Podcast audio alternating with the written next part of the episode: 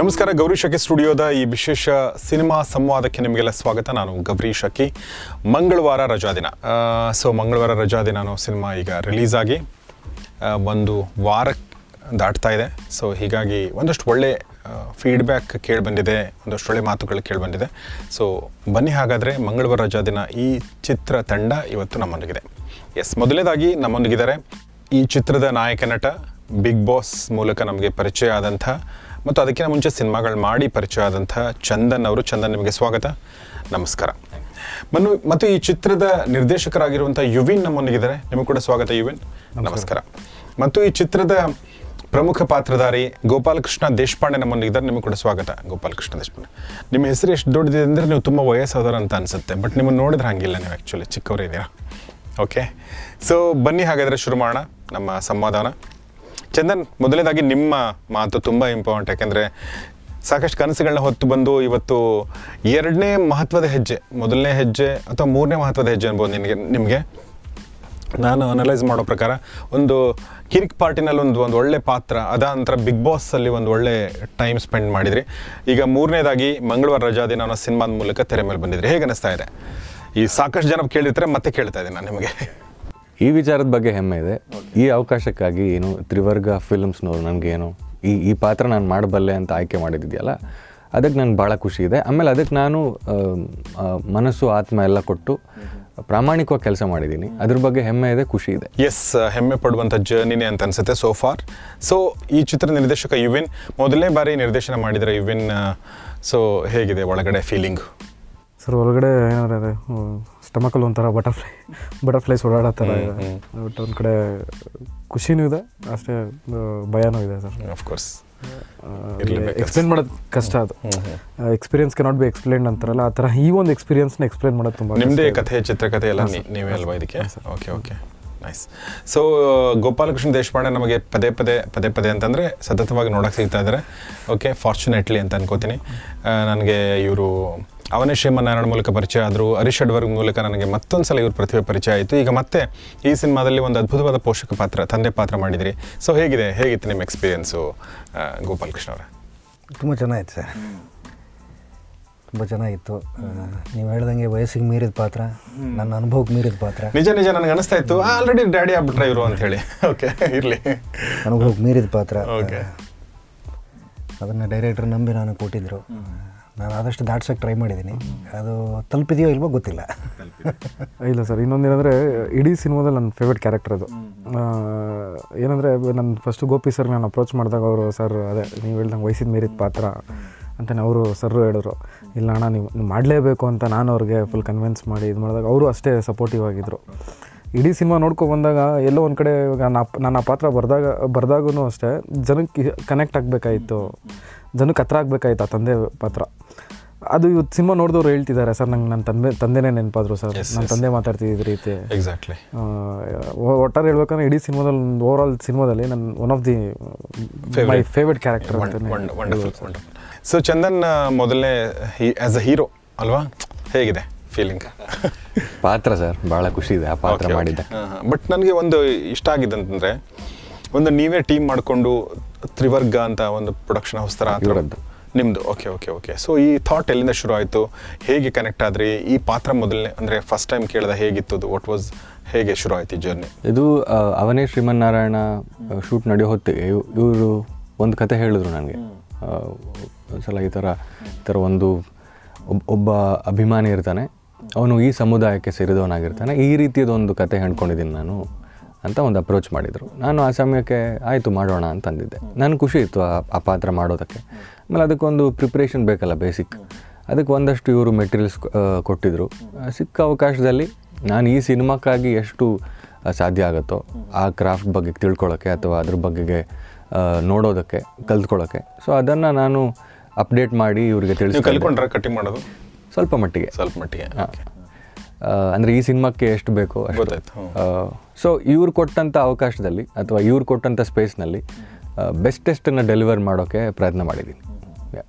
So ಹಾಗೆ ಈ journey ಶುರುವಾಯಿತು. ಈಗ ಇಲ್ಲಿ ಬಂದು ನಿಂತ್ಕೊಂಡಿದೆ ಒಂದು ಯಂಗ್ ಟೀಮ್ ಅಂತ ನನಗನ್ಸುತ್ತೆ ನಿಮ್ಮನ್ನೆಲ್ಲ ನೋಡ್ತಾ ಇದ್ದರೆ. ಸೊ ಮೊದಲನೇ ಹೆಜ್ಜೆ ಇಟ್ಟಿದ್ದೀರಾ. ಸೊ ಈಗ ಜನರ ಫೀಡ್ಬ್ಯಾಕ್ ಬರೋಕ್ಕೆ ಶುರು ಆಗಿದೆ. ಎಕ್ಸ್ಪೆಕ್ಟೇಷನ್ ಏನಂದರೆ ಇದು ಇನ್ನೂ ಚೆನ್ನಾಗಿ ಹೋಗ್ಬೇಕು ಅನ್ನೋದು ಅಲ್ವಾ? ಫೀಡ್ಬ್ಯಾಕ್ ನಿಮಗೆ ಸಿಕ್ಕಿರೋ ಫೀಡ್ಬ್ಯಾಕಲ್ಲಿ ಬೆಸ್ಟ್ ಮತ್ತು ಒಂಥರ ನಾಟ್ ಬೆಸ್ಟ್ ಅಂತ ಹೇಳ್ಬೋದು. ಸೊ ಏನು ಯಾವ ಥರ ಸಿಗ್ತಾ ಇದೆ ಈವೆನ್? ಸರ್ ಬೆಸ್ಟ್ ಅಂದರೆ ರಾಕ್ ಲೈನ್ ಮಾಲಲ್ಲಿ ಶನಿವಾರ ಒಂದು 10 ಜನ ಹುಡುಗರು ಸಿನಿಮಾ ನೋಡಿದ್ದಾರೆ. ನಾವು ಕಾಮಾಖ್ಯ ಥಿಯೇಟರ್ ಹತ್ರ ಇದ್ವಿ. ರಾಕ್ ಲೈನ್ ಮಾಲ್ ಹತ್ರ ಸಿನಿಮಾ ನೋಡಿದ್ರೆ ಏನು ಮಾಡಿದ್ದಾರೆ, ಅವರವರು 10 ಜನದ ಹತ್ರ ನನ್ನ ಕಾಂಟ್ಯಾಕ್ಟ್ಸ್ಗಳೆಲ್ಲ ತೊಗೊಂಡು ನನ್ನ ನಂಬರ್ ಕಲೆಕ್ಟ್ ಮಾಡ್ಕೊಂಡು ಅಲ್ಲಿಗೆ ಬಂದು ಸನ್ಮಾನ ಮಾಡಿಬಿಟ್ರು. ನಾನು ಎಕ್ಸ್ಪೆಕ್ಟೇ ಮಾಡಿರಲಿಲ್ಲ. ನಮಗೆ ಹೆಂಗಿತ್ತು ನನ್ನ ಎಕ್ಸ್ಪೆಕ್ಟೇಷನ್ಸ್ ಅಂದರೆ ಫಸ್ಟ್ ಡೇ 10 ಜನ ಒಂದು ಸಿನಿಮಾ ನೋಡಿದ್ರೆ ಸಾಕು, ಸಿನಿಮಾ ಹಿಂಗೇನೋ ಒಂದು ಫಸ್ಟು ಸಿನಿಮಾ ಮಾಡಿದ್ದೀವಿ, ಥಿಯೇಟ್ರಲ್ಲಿ ರಿಲೀಸ್ ಆದರೆ ಸಾಕು ಅನ್ನೋ ಥರ ಇದ್ವಿ ನಾವು, ಆ ಕಂಡೀಷನಲ್ಲಿದ್ವಿ. ಆಲ್ ಆಫ್ ಎ ಸಡನ್ ಆ ಥರ ಆದಾಗ ನಮಗೆ ಶಾಕು. ನಾನು ಯಾಕೆ ಹಿಂಗೆ ಮಾಡ್ತಿದ್ದಾರೆ ಅಂದರೆ ಅವು ಒಂದೇ ಸರ್ ನಂಗೆ ನನ್ನ ತಂದೆ ನೆನಪಾಗಿದ್ರು ಸರ್. ನಂಗೆ ಕಣ್ಣಲ್ಲಿ ನೀರು ಬಂದುಬಿಡ್ತು. ನಮ್ಮ ನಿಮ್ಮ ಋಣ ಹೆಂಗೆ ತೀರಿಸ್ಬೇಕೋ ಗೊತ್ತಾಗ್ತಿಲ್ಲ ನನಗೆ. ಈ ಥರದ್ದೆಲ್ಲ ಅಯ್ಯೋ ಸರ್ ನಾವು ಆ ಥರದ್ದೇನೂ ಮಾಡಿಲ್ಲ ಸರ್, ಬರೀ ಒಂದು ಸಿನಿಮಾ ಮಾಡಿದ್ದೀವಿ ಅಷ್ಟೇ, ಇದೆಲ್ಲ ಮಾಡಿಬಿಡಿ, ನಮ್ಗಳಿಗೆ ಆಮೇಲೆ ತಲೆ ನಿಲ್ಲಲ್ಲ ಈ ಥರದ್ದೆಲ್ಲ ನೋಡಿಬಿಟ್ರೆ, ದಯವಿಟ್ಟು ಈ ಥರದ್ದೆಲ್ಲ ಮಾಡೋಕ್ಕೆ ಹೋಗ್ಬಿಡಿ ಅಂತಲೇ ಹೇಳಿದೆ. ಇಲ್ಲ ಸರ್ ನೀವು ಮಾಡಿಸ್ಕೊಳ್ಳೇಬೇಕು ಅಂದ್ಬಿಟ್ಟು ಪಾಪ ಅವ್ರವ್ರ ಪ್ರೀತಿಯನ್ನು ಒಂದು ಸನ್ಮಾನ ಎಲ್ಲ ಮಾಡೋರು, ಅದು ದಿ ಬೆಸ್ಟು ಮೂಮೆಂಟು ಸರ್. ಇನ್ನೊಂದಷ್ಟು ಜನ ಏನು ಮಾಡಿದ್ರು, ಫಸ್ಟ್ ಹಾಫು ಸಖತ್ತು ಎಂಜಾಯ್ ಮಾಡಿದ್ವಿ ಸರ್, ಸೆಕೆಂಡ್ ಹಾಫ್ ಅಳಿಸ್ಬಿಟ್ರಿ ನಮಗೆ ನೀವು ಅನ್ನೋ ಥರ ಒಂದಷ್ಟು ಒಳ್ಳೆ ಫೀಡ್ಬ್ಯಾಕ್. ಆ್ಯಕ್ಚುಲಿ ಆ ಥರದ್ದೊಂದು ಫೀಡ್ಬ್ಯಾಕ್ ಬಂತು ಸರ್. ಸೊ ಹಾಗೆ ಚಂದನ್, ನೀವು ಒಬ್ಬ ಅಂದರೆ ಒಂದು ಹೇಳ್ದಂಗೆ ಒಂದು ಫುಲ್ ಲೆಂಗ್ತ್ ಕ್ಯಾರೆಕ್ಟರ್ ಮಾಡಬೇಕಾದ್ರೆ ಒಂದಷ್ಟು ಚಾಲೆಂಜಸ್ ಇರ್ತವೆ.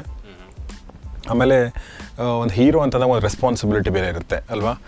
ನಮ್ಮ ಇಂಡಸ್ಟ್ರಿಗಳು ಹೀರೋ ಸೆಂಟ್ರಿಕೆ ಯೂಶ್ವಲಿ ಆಗಿರ್ತವೆ.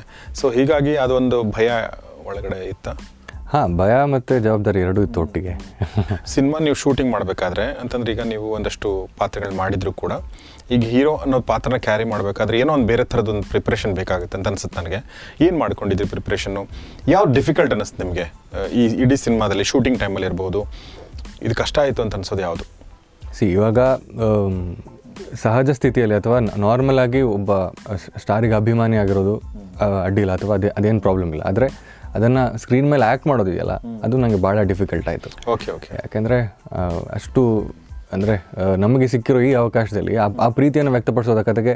ಯಾಕೆಂದರೆ ಆ ಕಥೆಗೆ ಜವಾಬ್ದಾರಿ ಅಥವಾ ಅದರ ಪೆನ್ನಿಂಗ್ ಇವ್ರ ಹತ್ರ ಇರುತ್ತೆ. ಇವರು ಅದನ್ನು ಯಾವ ಮಟ್ಟದಲ್ಲಿ ತಲುಪಿಸಿರ್ತಾರೆ ಅದನ್ನು we are just a means ಅಷ್ಟೇ, ಆ್ಯಕ್ಟರ್ಸ್ ಜಸ್ಟ್ ಅ ಮೀನ್ಸ್. ಸೊ ಅದನ್ನು ಮಾಡೋದಕ್ಕೆ ಸ್ವಲ್ಪ ಡಿಫಿಕಲ್ಟ್ ಅನಿಸೋದು. ಯಾಕೆಂದರೆ ಅದು ಹೆಚ್ಚಾಗ್ತಿದೆಯಾ, ಕಡಿಮೆ ಆಗ್ತಿದೆಯಾ, ಅಥವಾ ಇನ್ನೂ ಹೇಗೆ ಮಾಡ್ಕೋಬೇಕು ಅಂತ. ಸೊ ಆ ಥರದ್ದು ವಿಷಯಗಳಿಗೆಲ್ಲ ಗೋಪಾಲಕೃಷ್ಣ ದೇಶಪಾಂಡೆ ಅವ್ರ ಹತ್ರ ಒಂದಷ್ಟು ಕೇಳ್ತಿದ್ದೆ, ಅಥವಾ ಅವರೊಟ್ಟಿಗೆ ಆ್ಯಕ್ಟ್ ಮಾಡೋ ಹೊತ್ತಿಗೆ ಒಂದಷ್ಟು ಪ್ರಿಪೇರ್ ಆಗಿ ಬರ್ತಿದ್ದೆ. ಸೊ ಈ ಎಲ್ಲ ಅಂಶಗಳ ಜೊತೆಗೆ ಇಡೀ ಒಂದು ಚೌಕಟ್ಟನ್ನು ಕಂಪ್ಲೀಟ್ ಮಾಡೋಕ್ಕಾಯಿತು. ಓಕೆ, ನಾನು ಇನ್ನಷ್ಟು ಪ್ರಶ್ನೆಗಳು ನಿಮ್ಮಿಬ್ಬರಿಗೂ ಕೇಳಿದೆ. ಅದಕ್ಕಿಂತ ಮುಂಚೆ ಗೋಪಾಲಕೃಷ್ಣ ಅವರಿಗೆ, ಸರ್ ನೀವು ಉತ್ತರ ಕರ್ನಾಟಕದಲ್ವಾ? ಹೌದು ಸರ್, ಇಲ್ಕಲ್ ಹುನಗುಂದ. ಓ ಹುನಗುಂದ, ಹುನಗುಂದ ಬರ್ತಿವೆ. Okay okay, wonderful. ಹೇಗೆ ಶುರು ಆಯ್ತು ಸರ್ ಇದು ನಿಮ್ಮ ಇದು ಬೆಂಗಳೂರಿಗೆ ಬಂದು ಇಲ್ಲೆಲ್ಲ ಹಿಂಗೆ ಕೆಂಪಸ್ ಅದು ಬಂದಿದ್ರಾ ಅಥವಾ ಸ್ಲೀಪರ್ ಕೋಚ್? ಕೆಂಪಸ್. ಓಕೆ ಓಕೆ, ಕೆಂಪಸ್. ಆದರೆ ರಿಸರ್ವೇಷನ್ ಮಾಡಿಸಿದ್ರಾ? Okay okay. ಆದರೆ ಇಲ್ಲಿ ರಿಸರ್ವೇಷನ್ ಮಾಡಿಸಿರಲಿಲ್ಲ, ಇಲ್ಲಿ ಯಾರಿಗೂ ಮಾಡಿಸೋಕ್ಕಾಗಲ್ಲ ಬಿಡಿ. ಹಾಗಾಗಿ ಇಲ್ಲೇನಿದ್ರು ಪ್ರೇಕ್ಷಕ ಮಹಾಪ್ರಭು ದಯ ಪಾಲಿಸಿದಾಗ ಅಷ್ಟೇ. ಈಗ ರಿಸರ್ವ್ ಆಗಿದೆ. ಅಫ್ಕೋರ್ಸ್ ಈಗ ರಿಸರ್ವ್ ಆಗಿದೆ. ಅಂದರೆ ಸರ್ ನಮ್ಮ ತಂದೆನೂ ನಾಟಕ ಮಾಡ್ತಿದ್ರು. Okay okay. ಹಾಂ, ಅಂದರೆ ಅಭ್ಯಾಸಿನ ಅಥವಾ ಇಲ್ಲ, ಅವರು ಏನಾದ್ರು ಸ್ಟೂಡೆಂಟ್. ಓ ಹೌದಾ. ನನಗೆ ಯಾವ ಯೋಚನೆಯೂ ಇರಲಿಲ್ಲ. ಅಂದರೆ ನಾನು ಏನಾದ್ರು ಹೋಗಬೇಕು ಅಥವಾ ನಾನು ಟ್ರೈನಡ್ ಆ್ಯಕ್ಟರ್ ಆಗಬೇಕು ಅನ್ನೋ ಯಾವ ಇದೂ ಇರಲಿಲ್ಲ. ನನಗೆ ಬಿ ಎಸ್ ಸಿ ಮಾಡಬೇಕು, ಬಿ ಎಡ್ ಮಾಡಬೇಕು, ನಾನು ನಮ್ಮ ಅಮ್ಮನ ಥರ ಟೀಚರ್ ಆಗಬೇಕು ಅನ್ನೋ ಒಂದು ಟಿಪಿಕಲ್ ಆದ ಯೋಚನೆಯಲ್ಲೇ ಇದ್ದೆ. ನಾನು ಬಿ ಎಸ್ ಸಿ ಮುಗಿಸಲ್ಲ ಅಂತ ಗೊತ್ತಾಯಿತು. ಎಕ್ಸಾಮ್ ಬರೆದ ಮೇಲೆ ರಿಸಲ್ಟ್ ಬಂದಿರಲಿಲ್ಲ ಇನ್ನೂ. ನಮ್ಮ ಮನೆ ಮೇಲೆ ಒಂದು ಅಟ್ಟ ಇತ್ತು, ಆ ಅಟ್ಟನ ಕ್ಲೀನ್ ಮಾಡ್ತಾಯಿದ್ದೆ.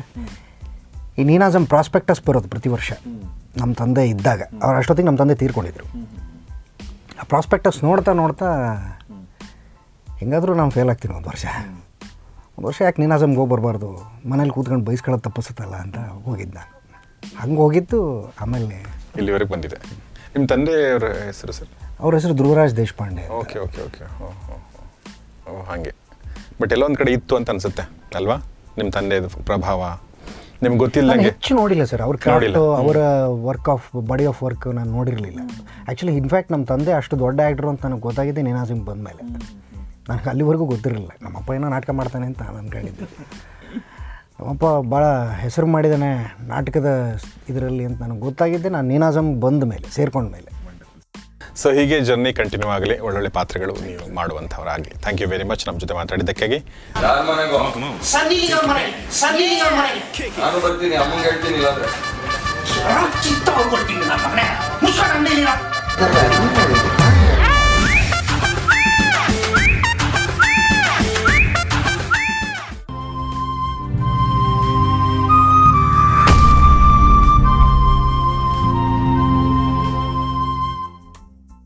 ಎಸ್, ಮಂಗಳವಾರ ರಜಾ ದಿನ ಈ ತಂಡದೊಂದಿನ ಮಾತುಕತೆಗೆ ಮತ್ತೊಮ್ಮೆ ಸ್ವಾಗತ. ಈಗ ಮತ್ತೊಬ್ಬ ಆ್ಯಕ್ಟರ್ ನಮ್ಮೊಂದಿಗೆ ಜಾಯ್ನ್ ಆಗಿದ್ದಾರೆ, ಈ ಚಿತ್ರದ ಹಾಸ್ಯ ನಟ ರಜನಿಕಾಂತ್. ರಜನಿಕಾಂತ್, ನಿಮಗೆ ಸ್ವಾಗತ, ನಮಸ್ಕಾರ. ಸಾಕಷ್ಟು ನಗಿಸ್ತೀರಾ, ಚೆನ್ನಾಗಿ ಮಾಡಿದ್ದೀರಾ. ಸೊ ಯಾ, ನಿಮ್ಗೆ ಹೇಗೆ ಸಿಗ್ತಾ ಇದೆ ಫೀಡ್ಬ್ಯಾಕು? ಸರ್, ನಾವು ಎಕ್ಸ್ಪೆಕ್ಟೇ ಮಾಡಿಲ್ಲ, ಎಕ್ಸ್ಪೆಷನ್ ನಾನಂತೂ ಎಕ್ಸ್ಪೆಕ್ಟ್ ಮಾಡಿರಲ್ಲ ಈ ಸಿನಿಮಾ ಈ ಮಟ್ಟಕ್ಕೆ ಹೆಸರು ಮಾಡುತ್ತೆ ಅಥವಾ ನನ್ನ ಪಾತ್ರ ಈ ಮಟ್ಟಕ್ಕೆ ಹೋಗುತ್ತೆ ಅಂತ. ನನಗೆ ಫಸ್ಟ್ ಡೇ ಏನೋ ಶೋ ನೋಡ್ತಾ ಇದ್ದಂಗೆ ನನಗೆ ಏನೋ ಒಂದು ಹೋಪ್ ಇತ್ತು, ಇಲ್ಲ ಏನೋ ಆಗುತ್ತೆ, ಏನೋ ಒಂದು ಒಂದು ಒಳ್ಳೆ ಮಟ್ಟಕ್ಕೆ ಆಗುತ್ತೆ ಅಂತ ಅನಿಸಿತ್ತು. ಬಟ್ ನನ್ನ ಫ್ರೆಂಡ್ಸ್ಗೆಲ್ಲ ನಾನು ಒಂದಷ್ಟು ಅಪ್ಡೇಟ್ ಮಾಡ್ದಂಗೆ ಮೈಸೂರಿಂದ ಇದಕ್ಕಿದ್ದಂಗೆ ಒಂದು ಮೆಸೇಜ್ ಬಂತು, ಹೌಸ್ಫುಲ್ ಶೋ, ಕಂಗ್ರ್ಯಾಚುಲೇಷನ್ಸ್ ಅಂತ. ನನಗೆ ಶಾಕ್, ಮೈಸೂರಲ್ಲಿ ಹೌಸ್ಫುಲ್ಲ ಫಸ್ಟ್ ಡೇ ಅಂತ. ಶೋಸ್ ಕೊಟ್ಟಿರಲಿಲ್ಲ ಸರ್ ಮೈಸೂರಲ್ಲಿ, ಶೋ ಕೊಟ್ಟಿದ್ದು 2 ಶೋ ಹೌಸ್ಫುಲ್ಲು, ನೆಕ್ಸ್ಟ್ ಡೇಯಿಂದ 4 ಶೋ, ನಿನ್ನೆ 5 ಶೋ, ಇವತ್ತು 5 ಶೋ. ಈ ಮಟ್ಟಕ್ಕೆ ನಮಗೆ ಆಗಿದೆ ಇದು, ಅದೇ ಒಂದು ಸಂತೋಷದ ವಿಷಯ. ಓಕೆ, ತ್ರಿವರ್ಗದಲ್ಲಿ ಇವರು ಇದ್ದಾರಾ? ಅಂದರೆ ಹೇಗೆ ಕನೆಕ್ಟ್ ಆದ್ರೆ ನೀವು, ಹೇಗೆ ಸಿಕ್ತು ನಿಮಗೆ? ಏನಂದರೆ ಸರ್, ನಾನು ಫಸ್ಟ್ ನೋಡಿದ್ದು ಲೂಸ್ ಕನೆಕ್ಷನಲ್ಲಿ, ಅದರಲ್ಲೊಂದು ಪಬ್ಲೋ ಎಸ್ಕೋಬಾರ್ ಅಂತ ಒಂದು ಕ್ಯಾರೆಕ್ಟರ್ ಪ್ಲೇ ಮಾಡಿ ಫಸ್ಟ್ ಅಪ್ರೋಚ್ ಮಾಡಿದಾಗ ಸರ್ಗೆ ಕತೆ ಹೇಳಿದೆ. ಫಸ್ಟ್ ಒಂದು ಸರ್ ಒಂದು 5 ದಿನ ಬರುತ್ತೆ ನಿಮ್ಮದು, ಹಂಗೆ ಸರಿ ಆಯಿತು ಮಾಡ್ತೀನಿ ಅಂತೆಲ್ಲ ಒಪ್ಕೊಂಡ್ರು. ಕತೆ ಹೇಳಿರಲಿಲ್ಲ ಅವ್ರಿಗೆ, ಬರೀ ಅವ್ರ ಪಾತ್ರ ಮಾತ್ರ ಎಕ್ಸ್ಪ್ಲೇನ್ ಮಾಡಿದೆ. ಆಮೇಲೆ 5 ದಿನ ಆಯಿತು, 5 ದಿನ ಆದಮೇಲೆ 10 ದಿನ ಆಯಿತು, 10 ದಿನ ಆದಮೇಲೆ 15 ದಿನ ಆಯಿತು. ಇವ್ರು ಕೇಳಿದ್ರು ಏನು ಮಾಡ್ತಿದ್ದೀರಾ ಅಂತ. ಇಲ್ಲ ಸರ್, ನೀವು ಚೆನ್ನಾಗಿ ಮಾಡ್ತಿದ್ದೀರಾ, ಸ್ವಲ್ಪ ಕ್ಯಾರೆಕ್ಟರ್ನ ಎಕ್ಸ್ಟೆಂಡ್ ಮಾಡಿದ್ದೀನಿ ಅಂದಾಗ ಇವ್ರಿಗೂ ಫಸ್ಟ್ ಕಾಪಿ ನೋಡೋವ್ರಿಗೂ ಇವ್ರಿಗೂ ಗೊತ್ತಿರಲಿಲ್ಲ ಇವರು ಅಷ್ಟು ಇಡೀ ಸಿನಿಮಾದಲ್ಲಿ ಇರ್ತಾರೆ ಅಂತ. ಸೊ ಆ ಥರದ್ದೊಂದು ಜರ್ನಿ ಸ್ಟಾರ್ಟ್ ಆಯಿತು ಸರ್. ಅಂದರೆ ಪರಿಚಯದಲ್ಲಿ ಸ್ಟಾರ್ಟ್ ಆಗಿದ್ದು ಇವತ್ತೊಂದು ಸ್ನೇಹ ಆಗಿ ಕನ್ವರ್ಟ್ ಆಗಿ ಅದೊಂದು ಜರ್ನಿ ಹೋಗ್ತಿದೆ ಇವತ್ತು. ಅದೊಂದು ಖುಷಿ ಸರ್ ಬಗ್ಗೆ ಹೇಳ್ಬೇಕಂದ್ರೆ. ಆಮೇಲೆ ಎಲ್ಲ ಥರದಲ್ಲೂ ಎಲ್ಲ ಟೈಮಲ್ಲೂ ಸಖತ್ ಸಪೋರ್ಟಿವ್ ಆಗಿ ನಿಂತಿದ್ರು. ಏನಾದ್ರು ಸಜೆಷನ್ಸ್ ಬೇಕಂದ್ರೆ ಸರ್ ಹಿಂಗೆ ಅಂದ್ಕೊಂಡಿದ್ದೀನಿ ಏನು ಮಾಡಿದಾಗ, ಸರ್ ನಾವು ಒಂದು 10 ನಿಮಿಷ ಟೈಮ್ ಕೊಡಿ, ಯೋಚನೆ ಮಾಡ್ಬಿಟ್ಟು ಹೇಳ್ತೀನಿ. ಎಷ್ಟೇ ಬ್ಯುಸಿ ಇದ್ದರೂ ಅದಕ್ಕೆ ರೆಸ್ಪಾಂಡ್ ಮಾಡ್ತಿದ್ರು. ಬ್ಯಾಕ್ ಹ್ಯಾಂಡಲ್ಲೂ ತುಂಬ ಸಪೋರ್ಟ್ ಮಾಡ್ತಿದ್ರು. ತುಂಬ ಒಳ್ಳೆ, ಎಷ್ಟು ಥ್ಯಾಂಕ್ಸ್ ಹೇಳಿದ್ರು ಸರ್. That's wonderful. ಕಾಂಬಿನೇಷನ್ ಸೀನ್ಗಳಂತ ಇರ್ತಾವಲ್ಲ, ತುಂಬ ಅದು ಇಂಪಾರ್ಟೆಂಟ್ ಆಗಿರ್ತವೆ. ಅಂದರೆ ನಮ್ಮ ಸಹನಟ ಹೇಗೆ ಮಾಡ್ತಾರೆ ಅನ್ನೋದ್ರ ಮೇಲೆ ನಮ್ಮ ನಟನೆ ಕೂಡ ಕೆಲವೊಂದ್ಸಲ ಡಿಪೆಂಡ್ ಆಗುತ್ತೆ ಅಲ್ವಾ? ಸೊ ನಿಮ್ಮದು ತುಂಬ ಜೊತೆಯಲ್ಲಿ ಕೆಲಸ ಮಾಡಿದ್ದು. ಸೊ ಹೇಳ್ಬೋದು ಏನಾದರೂ ರಜನಿಕಾಂತ್ ಅವ್ರು ನಿಮ್ಮ ಇದ್ರ ಮಧ್ಯೆ ಕೆಮಿಸ್ಟ್ರಿ ಮಧ್ಯೆ? ನೀವು ಹೀರೋಯಿನ್ ಅಂದ್ರೆ ಜಾಸ್ತಿ ಇವ್ರ ಜೊತೆಗೆ ಇರ್ತೀರಾ, ಅದಕ್ಕೆ ನೀವು ಇವ್ರನ್ನ ಬ್ಲೇಮ್ ಮಾಡಬೇಕು. ಓಕೆ, ಹೇಳಿ. It's all about reacting. ಈಗ ಅವನೊಂದು ಕ್ಯಾರಿಕೇಚರ್ ಅಥವಾ ಅವನೊಂದು ಪಾತ್ರ ಹೀಗೆ ಅಂತ ಇವ್ರು ಸಿದ್ಧ ಮಾಡಿ ಕೊಟ್ಟಿದ್ದಾಗ ಅದಕ್ಕೆ ನಾನು ಹೇಗೆ ರಿಯಾಕ್ಟ್ ಮಾಡಬೇಕು ಅಂತ. ಅಂದರೆ ಕುಮಾರ ಅನ್ನೋ ಪಾತ್ರಕ್ಕೆ ಅವನೊಂದು ಸ್ಥಾಯಿ ಭಾವ ಇರುತ್ತೆ, ಅವನದೊಂದು ಅಂದರೆ ಅವ್ನು ಬೆಳೆದು ಬಂದ ರೀತಿ ಒಂದಿರುತ್ತೆ, ಆದರೆ ನಾವು ಒಂದು ವಿಷಯದಲ್ಲಿ ಕನೆಕ್ಟ್ ಆಗಿರ್ತೀವಿ. ಸೊ ಹೀಗೆ ನಮ್ಮ ವಿಷಯಗಳನ್ನ ಅಥವಾ ನಮ್ಮ ಮನೆ ವಿಚಾರಗಳು ಅವನಿಗೆ ಗೊತ್ತಿರುತ್ತೆ, ಅದನ್ನು ನಾವು ಶೇರ್ ಮಾಡಿಕೊಂಡು ಅವ್ನು ಎಲ್ಲ ವಿಷಯಗಳಿಗೂ ಸಪೋರ್ಟಿವ್ ಆಗಿ ನಿಲ್ತಿರ್ತಾನೆ. ಅವನೊಂಚೂರು ತಮಾಷೆ ಮಾಡಿಕೊಂಡು ಜೋವೇಲ್ ಆಗಿರ್ತಾ, ನನ್ನ ತಂದೆ ಹತ್ರ ಬೈಸ್ಕೊಂಡು ಸಿನಿಮಾಗೆ ಹೋಗೋಣ ಅಂತೆಲ್ಲ first day first show ticket ಎಲ್ಲ ತಂದು. ಸೊ ಈ ಥರದ್ದು ಮತ್ತು ಏನೇ ಇದ್ದರೂ ಎಂಥ ಪರಿಸ್ಥಿತಿಯಲ್ಲೂ ನಾನಿದ್ದೀನಿ, ಜೊತೆಗಿದ್ದೀನಿ ಬಾ ಅಂತ ಇವರಾಗಲಿ. ಮತ್ತು ಇನ್ನೊಂದು ಅಂದರೆ ಹೀರೋಯಿನ್ ಅನ್ನೋಕ್ಕಿಂತ ಅದೊಂದು ಸಪೋರ್ಟಿವ್ ಕ್ಯಾರೆಕ್ಟರ್. ಸಿ ಅದೊಂಥರ ಏನೋ ತುಂಬ ಜನ ಕೇಳಿದ್ರು, ಏನೋ ನೀವು ಲವ್ ಮಾಡಿಲ್ಲ, ಅದು ಹೆಂಗೆ ಅದು ಗರ್ಲ್ ಫ್ರೆಂಡು ಆ ಥರ, ಅದು ಇಟ್ಸ್ ನಾಟ್ ಲವ್ ಅಂತ ಬೇರೆ ಇವ್ರಿಗೂ ಹಾಕಿದ್ದಾರೆ. ಮತ್ತು ಅದು ಒಂದು ಸೀನಲ್ಲಿ ಕೂಡ ಏನೋ ಕೇಳ್ತೀಯ. ಸೊ ಏನೋ ಲವ್ ಬ್ರೇಕಪ್ಪು ಅಂತ ಮಾಡ್ಕೊಳ್ಳೋಂಥ ಈ ಕಾಲದಲ್ಲಿ ಫ್ರೆಂಡ್ಶಿಪ್ಗೋಸ್ಕರ ಪ್ರಪೋಸ್ ಮಾಡೋದು, ದಡ್ ನನ್ನ ಮಗ ನಾನೇ ಇರ್ಬೋದು ಅಂತ. ಅದು ಅದೇ ಇವರದ್ದೆಲ್ಲ ಏನು ಸಿ. ಅಂದರೆ ಪ್ರೀತಿ ಅನ್ನೋದು ಸುಮ್ಮನೆ ಏನೋ ಬರೀ ಸುಮ್ಮನೆ ಕೈ ಹಿಡ್ಕೊಂಡು ಓಡಾಡೋದು ಅಥವಾ ಕೂತ್ಕೊಂಡು ಹಂಗೇನೋ ಮಾತಾಡೋದು, ಅದೆಲ್ಲದಕ್ಕಿಂತ ಹೊರತುಪಡಿಸಿ ದೇರ್ ಈಸ್ ಅ ಪ್ರೀತಿ. ಅಂದರೆ ಎಲ್ಲರ ಬಗೆಗೂ ಒಂದು ಪ್ರೀತಿ ಇರುತ್ತೆ ಅವನಿಗೆ, ಆ ಒಂದು ಪಾತ್ರಕ್ಕೆ. ಆ ಪಾತ್ರಕ್ಕೂ ಮಿಕ್ಕವ್ರೆಲ್ಲರಿಗೂ ಆ ಪಾತ್ರದ ಮೇಲೆ ಒಂದು ಪ್ರೀತಿ ಇರುತ್ತೆ. ಸೊ ಆ ಥರದ್ದು ಒಂದು ಮತ್ತು ಅಗೇನ್ ರಜಿನಿ ಅವರು ಮತ್ತು ನಂದು ಕಾಂಬಿನೇಷನ್ ಹಂಗೆ ವರ್ಕೌಟ್ ಆಗಿದ್ದು. ಸೊ ಅವರು ಹೇಗೆ ಆ್ಯಕ್ಟ್ ಮಾಡ್ತಿದ್ರು ಅದ್ರ ಪ್ರಕಾರ ನಾನು ರಿಯಾಕ್ಟ್ ಮಾಡ್ತಿದ್ದೆ, ಕೆಲವೊಮ್ಮೆ ನಾನು ಹೇಗೆ ಆ್ಯಕ್ಟ್ ಮಾಡ್ತಿದ್ದೆ ಅದ್ರ ಪ್ರಕಾರ ಅವ್ರು ರಿಯಾಕ್ಟ್ ಮಾಡ್ತಿದ್ರು. ಸೊ ಇಟ್ಸ್ ಆಲ್ ಒಂಥರ ಜೆಲ್ ಆಯಿತು ಅಂತ. ಓಕೆ, ಯಾವುದಾದ್ರೂ memorable incident in this whole? ಇದು ನನಗಂದ್ರೆ ಯಾಕೆ ಕೇಳ್ತಾ ಇದ್ದೀನಿ ಅಂದರೆ, ನೀವಿಬ್ರದ್ದು ಏನು ಹೇಳಿ ಅದೊಂದು ಫೈನಲ್ ಸೀನ್ ಚೆನ್ನಾಗಿದೆ. ಅದನ್ನು ನೀವು ನಿಮಗೆ ಜಹಾಂಗೀರ್ ಮೋಸ ಮಾಡಿ ಆಮೇಲೆ ನೀವು ಇದನ್ನು ಮಾಡೋದು ಅಂದರೆ ಅವೆಲ್ಲ ಆ್ಯಕ್ಚುಲಿ ಕನೆಕ್ಟ್ ಆಗ್ತವೆ, ಫ್ರೆಂಡ್ಸ್ಗೆಲ್ಲ ಕನೆಕ್ಟ್ ಆಗ್ತವೆ. ಸೊ ಆ ಥರದ್ದು ಯಾವ್ದು ನಿಮಗೆ ಫೇವ್ರೆಟ್ ಸೀನ್ ಯಾರಾದರೂ ಹೇಳ್ಬೋದು? ನಮಗೆ ಅಂತಂದರೆ ಅದೇ ನನಗೆ ಇವತ್ತಿಗೂ ನೆನಪಾಗೋದು ಅಂತಂದರೆ ನಾವು ಬೇಸಿಕಲಿ ನಾವು ಥಿಯೇಟ್ರವ್ರು ಆಗಿರೋದ್ರಿಂದ ನಾನಾಗಿರ್ಬೋದು, ಜಹಂಗೀರ್ ಸರ್ ಆಗಿರ್ಬೋದು, ಚಂದನ್, ಗೋಪಿ ಸರ್ ಎಲ್ಲ ಥಿಯೇಟ್ರವ್ರು ಆಗಿರೋದ್ರಿಂದ ನಮಗದು ತುಂಬ ಸುಲಭವಾಗಿ ಪಾತ್ರಗಳನ್ನ ಕಟ್ಕೊಳ್ಳೋದಕ್ಕೆ ಅವಕಾಶ ಆಗೋಯ್ತು. ನಮಗೆ ಎಲ್ಲರೂ ಗೊತ್ತಿದ್ದವರು ಮತ್ತು ಎಲ್ಲರೂ ಥಿಯೇಟ್ರವ್ರು ಅಂತಂದಾಗ ಅದು ಇನ್ನೂ ಇದು ಹೆಂಗೆ ರಿಯಾಕ್ಟ್ ಮಾಡ್ತಾರೆ, ಅದಕ್ಕೆ ನಾವೇನು ರಿಯಾಕ್ಟ್ ಮಾಡಬೇಕು, ನಾವು ಹೆಂಗೆ ತಿರುಗಿ ವಾಪಸ್ ಮಾತಾಡಬೇಕು ಅನ್ನೋದು ಗೊತ್ತಾಗೋಗ್ತಿತ್ತು. ಎಸ್ಪೆಷಲಿ ಜಹಂಗೀರ್ ಸರ್ ಜೊತೆ ನಾವು ಆ್ಯಕ್ಟ್ ಮಾಡಿದ್ದು ಸೀನ್, ಅದು ಸಿನಿಮಾ ಉದ್ದಕ್ಕೂ ಅದು ಬರ್ತಾ ಹೋಗುತ್ತೆ. ಅದು ನಮಗೆ ತುಂಬ ಖುಷಿ ಕೊಟ್ಟಂಥ ಸೀನ್ಗಳು. ಅವ್ರ ಜೊತೆ ಆ್ಯಕ್ಟ್ ಮಾಡಿದ್ದಷ್ಟು ಜಹಂಗೀರ್ ಸರ್ ಇಂಪ್ರೂವೈಸ್ ಮಾಡೋರು, ಅದನ್ನು ನಾನು ಇಂಪ್ರೂವೈಸ್ ಮಾಡ್ತಿದ್ದೆ, ಅದನ್ನ ತಿರುಗಿ ಅವರೇನೋ ಇಂಪ್ರೂವೈಸ್ ಮಾಡೋರು, ಇವನು ಇಂಪ್ರೂವೈಸ್ ಮಾಡ್ತಿದ್ದೆ, ಇದೆಲ್ಲ ಒಟ್ಟಿಗೆ ಸೇರಿ ಒಂದು ಸತಿ ಡೈರೆಕ್ಟ್ರಿಗೆ ಹೇಳ್ತಿದ್ವಿ, ಹಿಂಗೆ ಮಾಡ್ಬೋದಾ ಸರ್ ಅಂತ. ಚೆನ್ನಾಗಿದೆ ಮಾಡಿ ನಾವು ಸಾಮಾನ್ಯ ಏನು ಯಾವ್ದು ಇಂಪ್ರೂವೈಸ್ ಮಾಡಿದ್ರು ಅವ್ರು ಬೇಡ ಅಂತ ಹೇಳಿದ, ಎಲ್ಲ ಒಂದೆರಡು ಬೇಡ ಅಂತಿರ್ಬೋದು, ಅದು ಸಿನಿಮಾ ಚೌಕಟ್ಟಿನ ದಾಟಿ ಆಚೆ ಹೋಗುತ್ತೆ ಅಂತ ಅನ್ನೋ ಕಾರಣಕ್ಕಿರ್ಬೋದು. ಅದು ಬಿಟ್ಟರೆ ನಮಗೆ ತುಂಬ ಸಪೋರ್ಟಿವ್ ಆಗಿ ನಿಂತ್ಕೊಂಡು ಡೈರೆಕ್ಟ್ರು ಸಹ ಎಲ್ಲ ಇದು ಮಾಡಿದ್ರು. ಆ ಟೋಟಲ್ ಜಹಂಗೀರ್ ಸರ್ ಜೊತೆ ಮಾಡಿರೋ ಅಷ್ಟು ಸೀನು ನನಗೆ ತುಂಬ ಖುಷಿ ಕೊಟ್ಟಿದೆ. ವಂಡರ್ಫುಲ್. ಬಟ್ ಎಡಿಟಿಂಗ್ ಟೇಬಲ್ ಕಷ್ಟ ಆಯ್ತು ಆಮೇಲೆ ಎಲ್ಲ ಇಂಪ್ರೂವೈಸ್ ಮಾಡಿ ಮಾಡಿ? ಇಲ್ಲ ಸರ್, ನಾನು ಡ್ಯೂರೇಷನ್ ಏನಿದಾಗಲಿಲ್ಲ, ಇಲ್ಲ ನಾನು ಎಷ್ಟು ಬೇಕಷ್ಟೇ ಬರೀತಿದ್ದೆ. ಆ ಇದರಲ್ಲೇ ಏನಾದ್ರು ಇವಾಗ ಒಂದು ಸಣ್ಣ ಪುಟ್ಟ ಇವಾಗ ಏನಾಗುತ್ತೆ ಇಂಪ್ರೂವೈಸ್ ಅಂದರೆ, ಇವಾಗ ಒಂದಷ್ಟು ಸೀಕ್ವೆನ್ಸ್ಗಳಲ್ಲಿ ಇವಾಗ ನಾವು ಒಂದು ಇಂಟ್ರೋಲ್ ಬ್ಲಾಕಲ್ಲಿ ಒಂದು ಸೀನ್ ಬರುತ್ತದು, ಇವ್ರು ಕೇಳ್ತಾರೆ ಸರ್ ನಾನೊಬ್ರನ್ನ ಮೀಟ್ ಆಗಬೇಕಾಯಿತು ಅಂತ, ಅಲ್ಲೇನೋ ನಾನು ಬೇರೆ ಹೆಸರು ಬರೆದಿದ್ದೆ ಸರ್, ಹಂಗಲ್ಲ ಸರ್ ಈ ಥರ ಏನೋ ಇದ್ದರೆ ಇನ್ನೂ ವರ್ಕ್ ಆಗುತ್ತೆ ಅಂದ್ಬಿಟ್ಟು, ಅದೊಂದು ಮಿಯಾ ಖಲೀಫಾ ಅನ್ನೋ ಒಂದು ಹೇಳ್ತಾರೆ, ಅದಕ್ಕೆ ಯಾರು ಅವರು ಅಂತ, ಸನಿಲಿ ಅನ್ಕೊಲಿಗೂ ಪಾನ್ಸರು ಅಂತ, ಆ ಥರದ್ದು ಅಂದಾಗ ಆ ಥರದ್ದು ಕೈಂಡ್ ಆಫ್ ಇಂಪ್ರೂವೈಸೇಷನ್ಸು. ಯಾಕಂದ್ರೆ ನಾವು ಬಜೆಟ್ ನಮ್ಮ ಹತ್ರ ಲಿಮಿಟೆಡ್ ಇದ್ದಿದ್ದರಿಂದ ಇಷ್ಟು ನಿಮಿಷಕ್ಕೆ ಇಷ್ಟೇ ಸೀನು, ಇದಾದ್ಮೇಲೆ ಇಷ್ಟೇ ಅಷ್ಟೇ ನಮ್ಗೆ ಶೂಟ್ ಮಾಡೋಕ್ಕೂ ಅಷ್ಟೇ ಬಜೆಟ್ ಇರ್ತಿತ್ತು. ಸೊ ಆ ಥರನೇ ನಾವು ಮಾಡ್ಕೊಂಡು ಶೂಟ್ ಮಾಡಿ ಎಡಿಟ್ ಮಾಡೋದನ್ನು ವೇಸ್ಟ್ ಮಾಡೋಕ್ಕೆ ಆ ಥರದ್ದು ನಮ್ಮ ಹತ್ರ ಬಜೆಟ್ ಇರಲಿಲ್ಲ. ಈಗ ಸುದೀಪ್ ಅವ್ರನ್ನೇ ಯಾಕೆ ತೊಗೊಂಡ್ರಿ? ಸುದೀಪ್ ಹೇರ್ ಸ್ಟೈಲ್ ಅಂತ ಯಾಕೆ ತೊಗೊಂಡ್ರಿ ಸರ್? ಅದು ಇನ್ಸ್ಪೈರ್ಡ್ ಬೈ ಟ್ರೂ ಇವೆಂಟ್ಸ್. ಯಾಕಂದರೆ ಇವಾಗ ಆ ಕತೆ ನಾನು ರೆಗ್ಯುಲರಾಗಿ ಹೇರ್ ಕಟ್ ಮಾಡಿಸ್ಕೊತಿದ್ದು ಹುಡುಗಂಗೆ ಅದೊಂದು ಡ್ರೀಮ್ ಇತ್ತು ಸರ್. ನಾನು ಸಿನಿಮಾ ಇಂಡಸ್ಟ್ರಿಲಿ ವರ್ಕ್ ಮಾಡ್ತಿದ್ರಿಂದ, ನಾನು ಅಸಿಸ್ಟೆಂಟ್ ಅಸೋಸಿಯೇಟಾಗಿ ವರ್ಕ್ ಮಾಡ್ತಿದ್ದಾಗ ಅವ್ನು ಕೇಳ್ತಿದ್ದ ಶಾಪ್ಗೆ ಹೇರ್ ಕಟ್ಗೆ ಹೋದಾಗೆಲ್ಲ, ಸರ್ ನಾನು ಯೂಶಲಿ ಇವಾಗ ನಾವು ಒಂದು ಇಂಡಸ್ಟ್ರಿಲಿ ವರ್ಕ್ ಮಾಡ್ತಿದ್ದೀವಿ ಅಂದಾಗ ಏನಾಗುತ್ತೆ, ಕೆಲವ್ರಿಗೆ ಇವ್ರಿಗೆಲ್ಲರೂ ಪರಿಚಯ ಇರ್ತಾರೆ, ಎಲ್ಲರೂ ಇರ್ತಾರೆ, ಸರ್ ನಾನು ಒಂದ್ಸಲಿ ಫೋಟೋ ತೆಗೆಸ್ಕೋಬೇಕು, ಒಂದ್ಸಲಿ ನಮ್ಗೆ ಯಾರೂ ಪರಿಚಯ ಇರೋಲ್ಲ, ನಮ್ಮ ಸ್ಟ್ರಗಲಲ್ಲಿ ನಾವು ಇರ್ತೀವಿ, ಅವ್ರು ಹಂಗೆ ಕೇಳ್ತಿರ್ತಾರೆ. ಅವರು ಇಲ್ಲ ನನಗೆ ಪರಿಚಯ ಇಲ್ಲ, ನಂಗೆ ಪರಿಚಯ ಆದರೆ ನಿನ್ನ ಕರ್ಕೊಂಡು ಹೋಗ್ತೀನಿ ಅಂತ ಹೇಳ್ತಿದ್ದೆ. ಅವತ್ತೊಂದು ದಿನ ನನ್ನ ಹೇರ್ ಕಟ್ಗೆ ಅಂತ ಹೊರಟಿದಾಗ ನನ್ನ ತಾಯಿ ಕೇಳಿದ್ರು ಎಲ್ಲಿಗೆ ಹೋಗ್ತೀವಿ ಅಂದಾಗ, ಈ ಥರ ಹೇರ್ ಕಟ್ ಮಾಡಿಸ್ಕೊಳ್ಳೋಕ್ಕೆ ಅಂದರೆ ಇವತ್ತು ಮಂಗಳವಾರ ರಜಾ ದಿನ ಅಂದರು. ಅಲ್ಲಿ ಟೈಟಲ್ ಫ್ಲ್ಯಾಶ್ ಆಯಿತು. ಫ್ಲ್ಯಾಶ್ ಆಗ್ತಿದ್ದಂಗೆ ಈ ಕತೆ ನಂಗೆ ಸ್ಟ್ರೈಕ್ ಹುಡುಗ ಹೇಳ್ತಿದ್ದ ಮಾತು ನೆನಪಾಯಿತು, ಇದನ್ನ ಯಾಕೆ ಸಿನಿಮಾ ಮಾಡ್ಬಾರ್ದು, ಇದನ್ನ ಇಟ್ಕೊಂಡು ಒಂದು ಕತೆ ಹೇಳಬೇಕಲ್ಲ ಅಂದ್ಕೊಂಡು ಅಲ್ಲಿಂದ ಸ್ಟಾರ್ಟ್ ಆಗಿದ್ದು ಸರ್. ಆ ಟೈಮಲ್ಲಿ ಹೆಂಗಿತ್ತು ಅಂದರೆ ಒಂದಷ್ಟು ಫ್ರಸ್ಟ್ರೇಷನ್ನು, ಇಂಡಸ್ಟ್ರಿಗೆ ಬಂದು 3 ವರ್ಷ ಆಯಿತು, ಏನೂ ಮಾಡ್ತಾಯಿಲ್ಲ, ಏನೋ ದವಾಗ್ತಾ. 3 ವರ್ಷ? ಹಾಂ, ತುಂಬ ಏನಾಗಿಲ್ಲ. ಅಲ್ಲ, ಅದಕ್ಕೆ 6 ವರ್ಷ ಆಯ್ತು ಸರ್, ಯಾಕಂದರೆ ಸಿನಿಮಾ ಮಾಡೋಕ್ಕೆ ಶುರು ಮಾಡಿ 3 ವರ್ಷ ಆಯಿತು. ಅದಕ್ಕೂ 3 ವರ್ಷ ಮುಂಚೆ ಏನದು ಏನೂ ಮಾಡ್ತಿಲ್ಲ, ಏನಾಗ್ತಿಲ್ಲ. ಆಲ್ಮೋಸ್ಟ್ ಒಂದು 70-80 ಜನ ಪ್ರೊಡ್ಯೂಸರ್ಸ್ನ ಅಪ್ರೋಚ್ ಮಾಡಿದ್ದೀವಿ, ಅವರೆಲ್ಲ ಯಾರಿಗೂ ನಮ್ಮ ಮೇಲೆ ನಂಬಿಕೆ ಇಲ್ಲ. ಆ ಥರದ್ದೆಲ್ಲ ಏನೋ ಒಂದು ನಡೆಯೋ ಟೈಮಲ್ಲಿ ನಾವೇ ಒಂದು ಏನೋ ಮಾಡಬೇಕು ಅನ್ನೋ ಥರ ಫುಲ್ ಮೆಂಟಲಿ ಫಿಕ್ಸ್ ಆಗಿದ್ವಿ. ಆ ಟೈಮಲ್ಲಿ ಅದೊಂದು ತೊಗೊಂಡಿದ್ದ ಡಿಸಿಷನ್, ಅದು ಮಂಗಳವಾರ ಜೊತೆ ನಾವು ಮಾಡೋಣ ಅಂದಾಗ ಈ ಕತೆ ಹೊಳಿತು. ಅಲ್ಲಿಂದ ಸರ್ ನೀವು ನಮ್ಮಲ್ಲಿ ಆಲ್ಮೋಸ್ಟ್ 4 ಡೇಸಲ್ಲಿ ಬಾಂಡ್ ಸ್ಕ್ರಿಪ್ಟ್ ರೆಡಿ ಆಯಿತು, complete screenplay, complete dialogues ಎಲ್ಲ ರೆಡಿ ಆಗೋಯಿತು. 6ನೇ ದಿನಕ್ಕೆ ಶೂಟಿಂಗು. ಅದೇನೋ ನಾವು ಅಂದ್ಕೊಂಡಿದ್ದ ಟೈಮ್ ಹಂಗಿತ್ತು ಏನೋ ಗೊತ್ತಿಲ್ಲ, right time, right thing, right place ಅನ್ನೋ ಥರ ಎಲ್ಲ ರೈಟಾಗೆ ಕನೆಕ್ಟ್ ಆಗ್ತಾ ಹೋಯಿತು. ನನಗೆ ಎಲ್ಲ ಆರ್ಟಿಸ್ಟ್ಗಳು ಸಪೋರ್ಟ್ ಆಗಿರ್ಬೋದು, ಟೆಕ್ನಿಷಿಯನ್ ಸಪೋರ್ಟ್ ಆಗಿರ್ಬೋದು, ಎಲ್ಲ ಕನೆಕ್ಟ್ ಆಗ್ತಾ ಹೊಟ್ಟೋಯಿತು.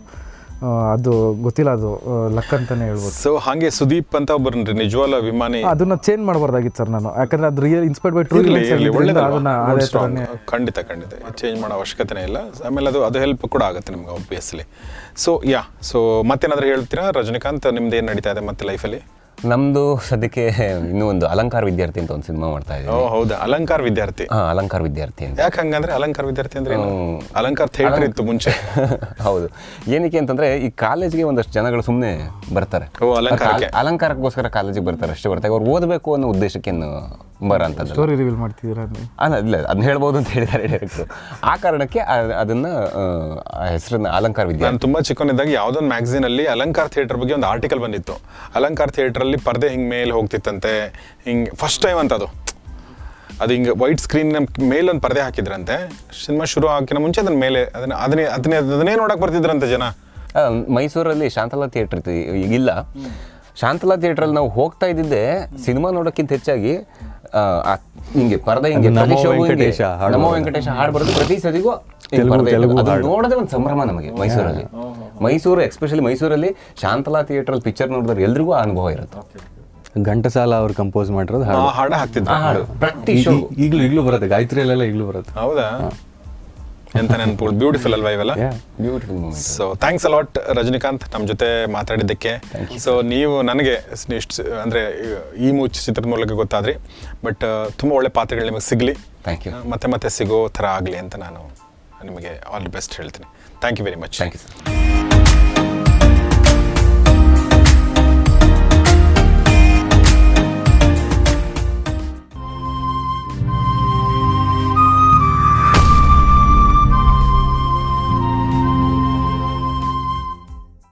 ಮಂಗಳವಾರ ರಜಾ ದಿನ ತಂಡದ ವಿಲನ್ ಈಗ ನಮ್ಮೊಂದಿಗೆ ಬಂದಿದ್ದಾರೆ. ಅಂದ್ರೆ ತಂಡದ್ದೆಲ್ಲ ಸಿನಿಮಾದ್ದು. ಸೊ ಅವ್ರ ಕೂಳೆ ಅಂತ ಅವ್ರನ್ನ ಕರಿತೀವಿ ಆ್ಯಕ್ಚುಲಿ, ಬಟ್ ಅವ್ರ ಹೆಸರು ನಂದನ್ ರಾಜ್ ಅಂತ. ನಂದನ್, ನಿಮಗೆ ಸ್ವಾಗತ. ನಮಸ್ಕಾರ. ಆ್ಯಕ್ಚುಲಿ ನೀವು ಎಷ್ಟು ಕೆಟ್ಟದಾಗಿ ಕಾಣ್ತೀರಿ ಸಿನಿಮಾದಲ್ಲಿ ಅಂತಂದರೆ, ಇಲ್ಲಿ ಬಂದಾಗ ನೀವು ಎಷ್ಟು ಹ್ಯಾಂಡ್ಸಮ್ ಇದ್ದೀರಿ ಅಂತ ಅನಿಸ್ತು ನನಗೆ.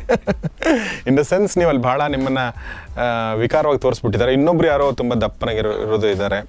ಸೊ ಯಾ, ಚೆನ್ನಾಗಿ ನಿಮ್ಮದು. ಅಂದರೆ ನನಗೆ ಆ್ಯಕ್ಚುಲಿ ಸಿನಿಮಾ ನೋಡ್ತಿರ್ಬೇಕಾದ್ರೆ ಒಂದು ಸಣ್ಣ ಸಣ್ಣ ಸರ್ಪ್ರೈಸ್ ಎಲಿಮೆಂಟ್ ಬರ್ತಾವಲ್ಲ ಸಿನಿಮಾದಲ್ಲಿ, ನಮ್ಮ ಒಂದು ನಿರೀಕ್ಷೆ ಮೀರಿ ಏನೋ ಬಂದಾಗ ಖುಷಿ ಆಗುತ್ತೆ. ನಾನು ಫಸ್ಟ್ ಸಲ ನಿಮ್ಮ ಸಿನಿಮಾ ನೋಡ್ತಿರ್ಬೇಕು ಒಂದು ಸರ್ಪ್ರೈಸ್ ಆಗಿದ್ದು ಇವ್ರ ಕ್ಯಾರೆಕ್ಟರ್ ಬಂದಾಗ, ಓ ಇದೇನೋ ಬೇರೆ ಥರ ಇದೆ, ಇಲ್ಲೇನೋ ಮತ್ತೆ ಒಂದು ಹೊಸದೇನೋ ಒಂದು ಮಗ್ಗಲು ಬದಲಿಸ್ತಾ ಇದೆ ಸಿನಿಮಾ ಅಂತ ಅನಿಸಿತ್ತು. ಸೊ ಆ ಮೂಲಕ ಕೂಳೆ ಬಂದು ಕೂಳೆ ಕೊಡ್ತಾರೆ. ಓಕೆ, ಸೊ ಹೇಗಿತ್ತು ನಿಮ್ಮ ಅನುಭವ ಹೇಳಿ ಸರ್? ಆ್ಯಕ್ಚುಲಿ ತುಂಬ ಚೆನ್ನಾಗಿತ್ತು ಸರ್. ಇದು ಕ್ಯಾರೆಕ್ಟ್ರು ಬರೆದಾಗಲೇ ತುಂಬ ಬೇರೆ ಥರ ಸ್ವಲ್ಪ ಚಾಲೆಂಜಿಂಗ್ ಆಗಿ ಅನಿಸ್ತು. ಬಿಕಾಸ್ ಈ ಮಂಡ್ಯ ಕಡೆ ನಾನು ಹೇಳಿದಂಗೆ ಮಂಡ್ಯ ಕಡೆ ಇದು ಸ್ಲ್ಯಾಂಗ್ ಬಂದು ಮಂಡ್ಯ ಕಡೆ ಸ್ಲ್ಯಾಂಗು ಆ ಕಡೆ ಎಲ್ಲ. ಈ ಕೂಳೆ ಅಂದರೆ ಅದಕ್ಕೆ ಎಸ್ಪೆಷಲಿ ಅವ್ನಿಗೊಂದು ರೀಸನ್ ಬೇಡ. ಯಾರ ಹತ್ರ ಮಾತಾಡಬೇಕು ಇಲ್ಲ ಯಾರ ಹತ್ರ ಹೋಗಿ ಏನಾರು ಕೇಳಬೇಕು ಇಲ್ಲ ಗೊತ್ತಿರೋರೇ ಆಗಬೇಕು ಅಂತೇನಿಲ್ಲ. ಅವ್ನು ಎಲ್ಲ ಕಡೆ ಹೆಂಗೆ ಬೇಕಾದ್ರೆ ಇವಾಗ ಯಾರ್ದೋ ಮನೆಗೆ ಹೋಗಿ ಏನು ಬೇಕಾದ್ರೂ ತೊಗೊಳ್ತಾನೆ, ತಿಂತಾನೆ, ಇಲ್ಲ ಯಾರ್ದೋ ಅಂಗಡಿಗೆ ಹೋಗಿ ಏನು ಬೇಕಾದ್ರೂ ತಿನ್ಕೊಂಬರ್ತಾನೆ, ಇಲ್ಲ ಯಾರಿಗೋ ಸುಮ್ಮನೆ ಮಾತಾಡಿಸ್ಕೊಂಡು ಟಾರ್ಚರ್ ಕೊಡ್ತಾನೆ. ಅದು ಅದರಿಂದ ಆಗೋ ಕ್ಯಾರೆಕ್ಟ್ರು ಅಂತ ಕ್ಯಾರೆಕ್ಟ್ರು. ಇಲ್ಲಿ ಎಸ್ಪೆಷಲಿ ಏನು ಅಂದರೆ ಆ ಫಯಾಜ್ ಖಾನ್ ಅಂತ ಒಬ್ಬ ಇವನಿರ್ತ ಅವ್ನ ಕೈ ಕೆಳಗಡೆ ಕೆಲಸ ಮಾಡ್ತಾ ಇರ್ತಾನೆ. ಅವ್ನು ಕೊಡೋ ಬಡ್ಡಿಗೆ ವಸೂಲಿ ಮಾಡೋದು, ಆ ಮಧ್ಯದಲ್ಲಿ ಒಂದಷ್ಟು ಕೂಳೆ ಕೊಡೋದು, ಟಾರ್ಚರ್ ಕೊಡೋದು. ಆ ಫಯಾಜ್ ಖಾನ್ ರೋಲ್ ಮಾಡೋದ್ರ ಹೆಸರೇನು? ಮಂಜು ಅಂತ ಸರ್. ಮುಂಚೆ ಎಲ್ಲ ನೋಡ್ದಂಗಿದೆ ನನಗೆ. ಅದೇ ಮೀಡಿಯಾದಲ್ಲೇ ಇದ್ರು ಅವರು. ಮೀಡಿಯಾದಲ್ಲೇ ಅಲ್ವಾ? ಎಲ್ಲಿ ನಂಗೆ ಪರಿಚಯ ಅವ್ರು ಆ್ಯಕ್ಚುಲಿ. ಸರ್ ಹೆಂಗಾಗ್ತಿತ್ತು ಅಂದರೆ ಮಂಗಳೂರು ರಾಜಧಾನಿ ಆಲ್ಮೋಸ್ಟ್ ಎಲ್ಲ ಆ್ಯಕ್ಟರ್ಸ್ ಹೆಂಗೆ ಅಂದರೆ ಎಲ್ಲೋ ನಾನು ಹೋಗ್ತಾ ಇರ್ತೀನಿ, ನೋಡ್ತೀನಿ ಒಂದು ಕ್ಯಾರೆಕ್ಟರ್ ಇದೆ ಮಾಡ್ತೀರಾ, ಅವ್ರು ನಂಬಲ್ಲ. ಶೂಟಿಂಗ್ ಬರೋರ್ಗು ಅವ್ರು ನಂಬಿರಲ್ಲ. ಶೂಟಿಂಗ್ ಬಂದಮೇಲೆ ಇವಾಗ ಇವ್ರಿಗೂ ಅಷ್ಟೇ ಕಾಸ್ಟ್ಯೂಮ್ ಹಾಕ್ಸ್ತಿದ್ವಿ, ಕತ್ರಿಸ್ಕೊತಿದ್ವಿ, ಎಲ್ಲೊಂದ್ರಲ್ಲಿ ಕಟ್ ಮಾಡೋದು. ಇವ್ರಿಗೊಂದು ಕಡೆ ಏನು ಹಿಂಗೆಲ್ಲ ಮಾಡ್ತಾರೆ ಇವರು. ಟೀ ಶರ್ಟ್ ಸಕ್ಕದಾಯಿತು ಸರ್. ಇಲ್ಲಿಗೆ ಬಂದ್ಮೇಲೆ ಇವ್ರನ್ನೇ ಕಳಿಸಿದ್ವಿ. ಕಾಸ್ಟ್ಯೂಮ್ ಕಾಣಿಸ್ತಾ ಇದ್ರು, ತುಂಬ ಸಕ್ಕದಾಗಿರೋ ಕಾಸ್ಟ್ಯೂಮ್ ತೊಗೊಂಡ್ಬಂದಿರು, ಟೀ ಶರ್ಟ್ ಒಂದು. ಅಣ್ಣ ಬನ್ನಿ ಇಲ್ಲಿ ಅಂದ್ಬಿಟ್ಟು ಕರೆದ್ಬಿಟ್ಟು ಅದನ್ನೆಲ್ಲ ಕಟ್ ಮಾಡಿಬಿಟ್ವಿ.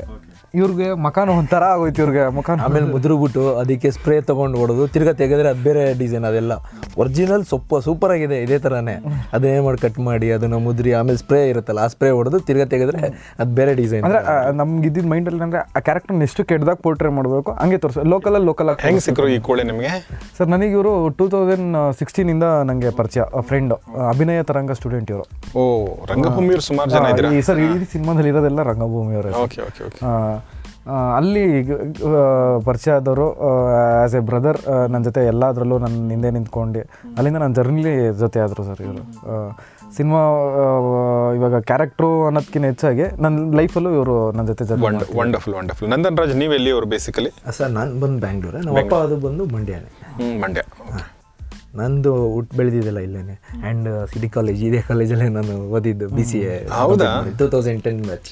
ಓಹೋ, 2010 ಪಾಸ್ಡ್ ಔಟ್. ಓಕೆ. ಚಂದನ್ ಅವ್ರ ಜೊತೆಗೆ ಹೆಂಗಿತ್ತು? ಹಾಂ ಸರ್, ತುಂಬ ಚೆನ್ನಾಗಿತ್ತು ಸರ್. ಓಕೆ. ಒಂದಷ್ಟು ಕ್ಯಾರೆಕ್ಟರ್ಗಳನ್ನ ಇಂಪ್ರೂವೈಸ್ ಮಾಡೋದಕ್ಕೆಲ್ಲ ಹೇಳ್ಕೊಡ್ತಾ ಇದ್ರು, ಈ ಥರ ಮಾಡ್ಬೋದು, ಇನ್ನೊಂದು ಸ್ವಲ್ಪ ನೋಡಿ ಅಂತ. ಬಟ್ ಹೈಟು ಸ್ವಲ್ಪ ಜಾಸ್ತಿ ಇರೋದ್ರಿಂದ ಅವರು ಕಾಲು ಬೇರೆ ಸ್ವಲ್ಪ ಇದು ಮಾಡಬೇಕಾಯಿತು ನನ್ನ ಹೈಟಿಗೆ. ಸಪೋಸ್ ನಮ್ಮದು ಅವ್ರದ್ದು ಬರಬೇಕಾದ್ರೆ ಅವ್ರಿಗೆ ಸೋಫಾ ಕೂಡ ನೀವು ಅಲ್ಲಿ ಕೊಟ್ಬಿಟ್ಟಿದ್ರಲ್ಲ ಆ್ಯಕ್ಚುಲಿ ಫಸ್ಟ್ ಸೀನಲ್ಲೇ. ಇವ್ರ ಕಾಲು ಇಷ್ಟು ಎದ್ದು ಕಾಣ್ತಾ ಇದೆ. ಆಮೇಲೆ ನಂಗೆ ಗೊತ್ತಾಯಿತು ಇವ್ರ ಹೈಟ್ ಜಾಸ್ತಿ ಇದೆ. ಸೊ ಒಂದೊಂದು ಸೀನಲ್ಲಿ ಗೊತ್ತಾಗದೆ ನಿಮ್ಗೆ ಆ್ಯಕ್ಚುಲಿ. ನನ್ನ ಇದರಲ್ಲಿ ಕ್ಲೋಸಪ್ ಇಟ್ಟಾಗ ಇವ್ರದ್ದು ಶೋಲ್ಡ್ರು ಶಾರ್ಟ್ ಇದ್ದಾಗ ಅವ್ರು ಫುಲ್ಲು ಕಾಲು ಇದು ಮಾಡಬೇಕಾಯಿತು. ಸೊ ಕೂಳೆ ಜೊತೆಗೆ ಹೇಗಿತ್ತು ಅನುಭವ ನಿಮ್ಮದು Chandan? It's a nice thing. ಅಂದರೆ ಅವ್ರು is also one of the investor ಇದಕ್ಕೆ. ಸೊ ತ್ರಿವರ್ಗದಲ್ಲಿ ಅವರು ಒಬ್ಬರು. ತ್ರಿವರ್ಗದಲ್ಲಿ. ಸೊ ಹಂಗಾಗಿ ಎಲ್ಲರೂ ಸೇರ್ಕೊಂಡು ಒಂದು ಜಾಮ್ ಥರ ಮಾಡ್ತಿದ್ವಿ. ಇದು ಮೂರ ನೀವು ತ್ರಿವರ್ಗ ಅಂದರೆ ಮೂರು ಜನ? ನನ್ನ ಫ್ರೆಂಡ್ಸ್ ನಾ ಇಲ್ಲ, ಇವರು ಮೂರು ಜನ. ಇದೊಂಥರ ಒಂದು ಎಲ್ಲ ಫ್ರೆಂಡ್ಸ್ ಎಲ್ಲ ಸೇರಿ ಒಂದು ಇನ್ಫಾರ್ಮಲ್ ಜಾಮ್ ಥರ. ಒಬ್ಬೊಬ್ರಿಗೂ ಒಂದೊಂದು ಪಾತ್ರ ಇವ್ರು ಕೊಟ್ಟಿರೋರು. ಸೊ ಅದನ್ನು ನಾವು ಒಂಚೂರು ಮಾತಾಡಿಕೊಂಡು ಎಷ್ಟು ಬೆಟರ್ ಮಾಡೋಕ್ಕೆ ಸಾಧ್ಯ ಆಗುತ್ತೆ ಅಷ್ಟು ಮಾಡ್ತಿದ್ವಿ. ಸೊ ಹಾಗೆ ಕೂಳೆ ಕ್ಯಾರೆಕ್ಟರ್ ಕ್ರಿಯೇಟ್ ಆಗಿದ್ದು. ಬಟ್ ನೀವು ಈಗ ಫ್ಯಾನ್ ಕ್ಯಾರೆಕ್ಟರ್ ಅಂತ ಅಂದ್ರೆ ಕೂಳೆ ಕ್ಯಾರೆಕ್ಟರ್ಗೆ ಏನಾದರೂ ಇನ್ಸ್ಪಿರೇಷನ್ ಇದೆಯಾ ಸರ್? ಇವಾಗ ನೋಡಿದ್ರೆ ಕೂಳೆ ಗಿರಿನಗರ ಸರ್, ಇಲ್ಲಿ ಹತ್ರ ಗಿರಿನಗರಲ್ಲಿ ನಾ ಅಲ್ಲೊಂದಷ್ಟು ಪಕ್ಕದಲ್ಲಿ ಒಂದು ಏರಿಯಾ ಶ್ರೀನಗರ ಮುನೇಶ್ವರ ಬ್ಲಾಕ್ ಆ ಥರದ್ದೆಲ್ಲ ಒಂದಷ್ಟು ಏರಿಯಾಗಳಿದೆ. ನಾವು ಕಾಲೇಜ್ಗೆ ಹೋಗ್ಬೇಕಾರೆ ಒಂದಷ್ಟು ಸಂಡೇಸ್ ಕ್ರಿಕೆಟ್ ಆಡ್ಬೇಕಾರೆಲ್ಲ ಒಂದಷ್ಟು ಬೇರೆ ಬೇರೆ ಕ್ಯಾರೆಕ್ಟರ್ಗಳನ್ನ ನೋಡ್ತಿದ್ವಿ. ನಾವು ಮಂಗಳೂರು ಅಜಾದಿನಲ್ಲಿ ನನ್ನ ಕತೆ ಬರಿಬೇಕಾರೆ ಎಲ್ಲ ನನ್ನ ನೋಡಿದಂಥ ಪಾತ್ರಗಳ ಮೇಲೆ ನಾನು ಕ್ಯಾರೆಕ್ಟರ್ಗಳನ್ನ ಕ್ರಿಯೇಟ್ ಮಾಡ್ತಾ ಹೋದೆ. ಸೊ ಕೂಳೆ ಅನ್ನೋ ಕ್ಯಾರೆಕ್ಟರ್ಗೆ ಅಲ್ಲೊಂದೇನೋ ಒಂದು ಇನ್ಸ್ಪಿರೇಷನ್. ಯಾರೋ ಒಬ್ಬ ಇವಾಗ ಅಬ್ವಿಯಸ್ಲಿ ಒಂದು ಏರಿಯಾ ಆದಮೇಲೆ ಯಾರೋ ಒಬ್ಬ ಅಲ್ಲಿ ನೋಡಿದ್ರೆ ಒಂದಷ್ಟು ಜನ ಎದುರುಕೋತಾರೆ, ಅವನಿಗೆ ಓಡೋಗ್ತಾರೆ, ಅವ್ನು ಗಾಡಿ ತೊಗೊಂಡು ಹಿಂಗೆ ಬರ್ತೀರ ಇಲ್ಲಿ ನಡ್ಕೊಂಡು ಹೋಗ್ತೀವಿ ಹಿಂಗೆ ಯೂಟರ್ನ್ ಹಾಕೊಂಡು ಹೊಟ್ಟೋಗ್ತಾರೆ, ಆ ಥರದ್ದೆಲ್ಲ ನೋಡಿದ್ವಿ ನಾವು. ಆ ಥರದನ್ನೇ ಒಂದು ಫನ್ನಿಯಾಗಿ ಹೇಳ್ಬೇಕಲ್ಲ ಅಂದ್ಕೊಂಡು ಅಲ್ಲಿ ಕ್ರಿಯೇಟ್ ಮಾಡಿದ ಕ್ಯಾರೆಕ್ಟ್ರು ಸರ್ ಆ ಕೂಳೆ ಅಂತ. ಎಂತ ಕೇಸು ನಮಗೆ ಅನ್ಸೋದು ಯಾರೋ ಒಬ್ಬ ಹೋಗ್ತಾಯಿದ್ರೆ ಏನು ಗುರು ನೋಡಿ ಹಿಂಗೆ ಕೂಳೆ ಕೊಡ್ತಾನೆ ಅಂತ ನಮ್ಗೆ ಅನಿಸ್ತಿತ್ತಲ್ಲ, ಕೂಳೆ ಅಂತಲೇ ಒಂದು ಕ್ಯಾರೆಕ್ಟ್ರು ಮಾಡೋಣ, ಎಲ್ರಿಗೂ ಟಾರ್ಚರ್ ಕೊಡೋವಂಥ ಒಂದು ಕ್ಯಾರೆಕ್ಟ್ರು ಅಂದ್ಕೊಂಡು ಆ ಥರ ಡೆವಲಪ್ ಮಾಡ್ಕೊಂಡು ಹೋಗಿದ್ವಿ ಸರ್. ಬಟ್ ಆ್ಯಕ್ಚುಲಿ ಕಾಮಿಡಿ ಅದು ಕಾಮಿಡಿ ಅಂದರೆ ಸ್ಟಾರ್ಟಿಂಗ್ ಇಂಟ್ರೊಡಕ್ಷನ್ ಕೊಟ್ಟಾಗ ಯಾರೋ ದೊಡ್ಡ ವಿಲನ್ ಬಂದ ಅನ್ಸುತ್ತೆ, ಬಟ್ ಅದು ನಾವು ನೆಕ್ಸ್ಟಿನಲ್ಲೇ ಅಂದರೆ ಲೈಕ್ ಕಾಮಿಡಿಯಾಗಿ ಇದು ಮಾಡಿ ಆ್ಯಕ್ಚುಲಿ ಈ ಥರ ಮಾಡೋದು ತುಂಬ ಒಳ್ಳೇದು ಅನಿಸುತ್ತೆ. ಯಾಕೆಂತಂದರೆ ನೀವು ಈ ಥರ ವಿಲನ್ಗಳನ್ನೆಲ್ಲ ಅಂದರೆ ಈ ಥರ ಈ ರೌಡಿ ಎಲಿಮೆಂಟ್ ಈ ಥರ ಕಾಮಿಡಿ ತೋರಿಸಿದ್ರೆ ಅವ್ರು ರೌಡಿ ಆಗೋರು ಇರ್ತಾರಲ್ಲ ಅವ್ರು ಸ್ವಲ್ಪ ಯೋಚನೆ ಮಾಡ್ತಾರೆ ಆಗ್ಲೋ ಬೇಡ ಅಂತ, ಅವ್ರನ್ನ ಬರೀ ಹೈಲೈಟ್ ಮಾಡಿ ತೋರಿಸ್ಬಿಟ್ರೆ ಏ ನಾನು ಆಗ್ತೀನಿ ಮಗ ಅಂತ ಅನ್ಸ್ಬಿಡುತ್ತೆ. ಈ ಥರ ಅವ್ರನ್ನ ಒಂಥರ ಕಿಂಡಲ್ ಮಾಡಿದರೆ ಅಲ್ವಾ ಅವ್ರದ್ದು ಇಮೇಜನ್ನು ಬ್ರೇಕ್ ಮಾಡೋದಿದೆಯಲ್ಲ, it's very nice actually. So ಯೋಚನೆ ಮಾಡ್ತಾರೆ. ನಮ್ಮ ಉಮೇಶ್ ಸರ್, ನಮ್ಮ ಎಸ್ ಕೆ ಉಮೇಶ್ ಅಂತ ಒಬ್ಬರು ರಿಟೈರ್ಡ್ ಎಸ್ ಪಿ ಇದ್ದಾರೆ, ಅವರು ಈ ರೌಡಿಗಳ ಬಗ್ಗೆ ಹೆಂಗೆ ಮಾತಾಡ್ತಾರೆ ಅಂದರೆ ಯಾವ ರೌಡಿ ಆಗ್ಬೇಕು ಅಂದ್ಕೊಂಡು ಅವನು ದೇವರಾಣೆ ಬೇಡಪ್ಪ ಅಂತ ಹೋಗ್ಬಿಡ್ಬೇಕು ಅಲ್ಲಿಂದ, ಆ ಥರ ಒಂದು ಫೀಡ್ಬ್ಯಾಕ್ ಕೊಡ್ತಾರೆ ಹೆಂಗಿರುತ್ತೆ ಅವ್ರ ಲೈಫು ಅನ್ನೋದ್ರ ಬಗ್ಗೆ ಭಾಳ ಚೆನ್ನಾಗಿ ಹೇಳ್ತಾರೆ. ನನಗೆ ಅಂದರೆ ಇವ್ರ ಕ್ಯಾರೆಕ್ಟರ್ ನೋಡಿದ್ರೆ ಹಾಗೆ ಅನ್ನಿಸ್ತು. ತುಂಬ ಸುಮಾರು ಜನ ರೌಡಿಸಮ್ ಬಿಟ್ಬಿಡ್ತಾರೆ ನಿಮ್ಮ ಕ್ಯಾರೆಕ್ಟರ್ ನೋಡಿ ಕೂಡ ಸರ್, ಅದು ಹಂಗೆ ಇರಬೇಕು, ಒಳ್ಳೆಯದು ಸಮಾಜ ಸೇವೆ ಆದಂಗೆ ಆಗುತ್ತೆ. ಇವಾಗ ಪಾತ್ರ ನೋಡಿದಾಗ ಒಂದಷ್ಟು ಜನ ಸಿನಿಮಾದಲ್ಲಿ ಕಲಿಯೋದು ಇರುತ್ತೆ ನೋಡಿದಾಗ. ಇವಾಗ ಯಾವುದೋ ಸಿನಿಮಾದಲ್ಲಿ ಏನೋ ನೋಡಿ ಅದನ್ನು ಆಗಬೇಕು ಅಂತ ಹೋಗಿ ಜೀವನ ಹಾಳು ಮಾಡ್ಕೊಂಡಿರೋರು ತುಂಬ ಜನ ಇದ್ದಾರೆ. ಈ ಥರದ್ದೆಲ್ಲ ಆದಾಗ ಅಯ್ಯೋ ಕಿಂಡಲ್ ಥರ ಆಗುತ್ತೆ, ಬೇಡ ನಮ್ಮ ನೋಡಿ ನಗ್ತಾರೆ ಅನ್ನೋ ಥರನೇ ಆಗಿ ಒಂದು ಬದಲಾವಣೆಗೆ ಸ್ಟಾರ್ಟ್. ನಿಜ ನಿಜ ಅದು ಬೇಕದು. That's wonderful. So thank you very much ನಿಮಗೆ ನಂದನ್ ರಾಜ್ ನಮ್ಮ ಜೊತೆ ಮಾತಾಡಿದ್ದಕ್ಕಾಗಿ. ಮತ್ತು ಈ ತ್ರಿವರ್ಗ ನೀವೇನು ಅಂದ್ಕೊಂಡಿದ್ರಿ ಇದು ಒಂದು ಕಾನ್ಸೆಪ್ಟ್, ಇದು ಹೀಗೆ ಮುಂದುವರಿಲಿ, ಇಟ್ಸ್ ವೆರಿ ವೆರಿ ಎಸೆನ್ಷಿಯಲ್. ಯಾಕೆಂದರೆ ನಾವು ಸಮಾನ ಮನಸ್ಕರು ಸೇರ್ಕೊಂಡು ಮಾಡಿದಾಗ ನಮ್ಗೆ ಏನು ಅನಿಸುತ್ತೆ ಅದನ್ನು ಮಾಡೋಕ್ಕೆ ಸಾಧ್ಯ ಆಗುತ್ತೆ. ಅದನ್ನು ಮಾಡಿದರೆ ನೀವು ಇನ್ನೂ ಒಳ್ಳೆ ವಿಚಾರಗಳು ಬರಲಿ, ಒಳ್ಳೆ ಇನ್ನೊಬ್ರಿಗೆ ಒಂದು ಥ್ಯಾಂಕ್ಸ್ ಹೇಳ್ಬೇಕಾಯ್ತು ಸರ್, ಖಂಡಿತ ಸುಧೀರ್ ಸರ್ ಅಂತ ಸುಧೀರ್ ಅವರು. ಯಾಕೆಂದರೆ ನಾವು ಸಿನಿಮಾ ಮಾಡಿದ್ವಿ ಅಷ್ಟೇ, ರಿಲೀಸಿಗೆ ನಮ್ಮ ಹತ್ರ ಹಣ ಇರಲಿಲ್ಲ. ಅವ್ರಿಗೆ ಲಾಕ್ಡೌನ್ ಟೈಮಲ್ಲಿ ಸಿನಿಮಾ ತೋರಿಸಿದ್ವಿ. ಸಿನಿಮಾ ನೋಡಿದ್ದು ಸೆಕೆಂಡ್ ಕ್ಲೈಮ್ಯಾಕ್ಸ್ ಬರ್ತಿದ್ದಂಗೆ ಅವರು ಒಂದೇ ಮಾತಂದಿದ್ದು ಸಿನಿಮಾ ನಾನು ರಿಲೀಸ್ ಮಾಡೇ ಮಾಡ್ತೀನಿ ಎಷ್ಟೇ ಕಷ್ಟ ಆದರೂ ಅಂತ. ಅಲ್ಲಿ ಅವ್ರು ನಮ್ಮ ಬೆನ್ನಿಂದ ನಿಂತ್ಕೊಂಡ್ರು ಸರ್. ಅವ್ರು ಕೊಟ್ಟಿದ್ದ ಧೈರ್ಯದಿಂದ ಇವತ್ತು ನಾವು ಸಿನಿಮಾ ರಿಲೀಸ್ ಮಾಡೋಕ್ಕಾಯಿತು. ಪಾಪ ಅವ್ರದ್ದೇ ಪ್ರೊಡಕ್ಷನ್ ಸಿನಿಮಾ ಅನ್ನೋ ಥರ ಹೆಚ್ಚು ಕಾಳಜಿಯಿಂದ ಅವರು ಈ ಸಿನಿಮಾನ ಮುಂದೆ ತೊಗೊಬಂದರು. ಅವ್ರಿಗೆ ಎಷ್ಟು ಥ್ಯಾಂಕ್ಸ್ ಹೇಳಿದ್ರು ಸರಲ್ಲ. Very nice. Thanks to Sudhir also. So thank you very much ನಿಮಗೆ. So yeah thank you.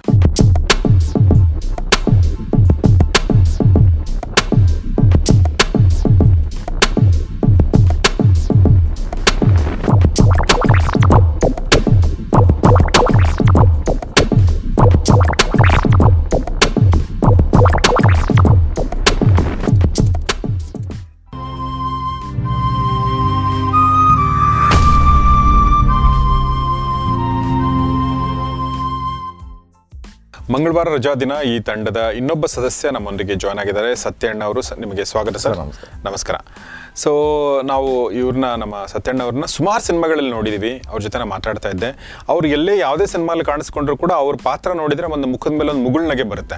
ಆ ಥರ ಒಂದು ತುಂಬ ಬ್ಯೂಟಿಫುಲ್ ಆಗಿರೋ ಒಂದು ಸಣ್ಣ ಸಣ್ಣ ಪಾತ್ರಗಳಿರ್ತಾವೆ, ತುಂಬ ದೊಡ್ಡ ಪಾತ್ರಗಳಲ್ಲ, ಬಟ್ ತುಂಬ ಚೆನ್ನಾಗಿ ಅವ್ರು ಮಾಡ್ತಾರೆ.